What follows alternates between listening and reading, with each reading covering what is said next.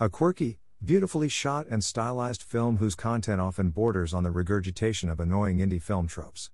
Still, it's not a terrible movie, and the first third is actually rather brilliant in its own way, and often quite funny, even if I did occasionally have a hard time understanding what the heck the characters were saying to one another in those thick British accents.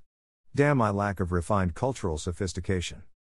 The film starts out great, entertaining, interestingly shot, but it takes a dive once spoilers the relationship that's at the heart of the story is established and the main character suddenly becomes a complete jackass to her for no real reason. And spoilers the girl playing the main love interest is great, such a good actress. She conveys so much sexuality and mischief with just a look of the eye and a flick of the hair. You can see why our main character would be smitten with her.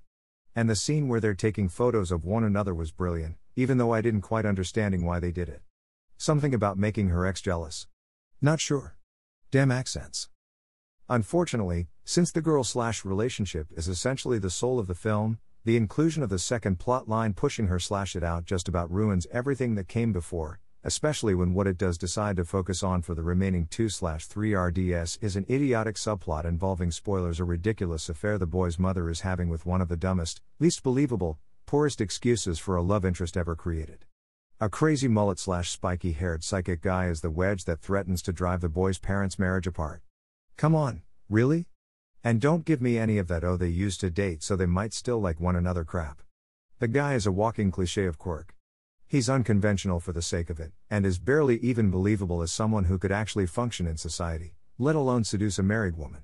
And spoilers typical independent film BS, that's all it is. And the conflict with him isn't even all that interesting, or entertaining. It's just annoying, and it goes on for the rest of the film almost without end. The last third is a bit better, but, again, it doesn't fulfill the promise made in the first third. Overall, a decent film, with a great performance from the lead girl and some excellent visuals slash editing that aren't enough to make up for a terrible downturn in the plot about 45 minutes in. Good for a laugh, or if you like films with thick accents and young British people being quirky and don't care much about story or character or logic.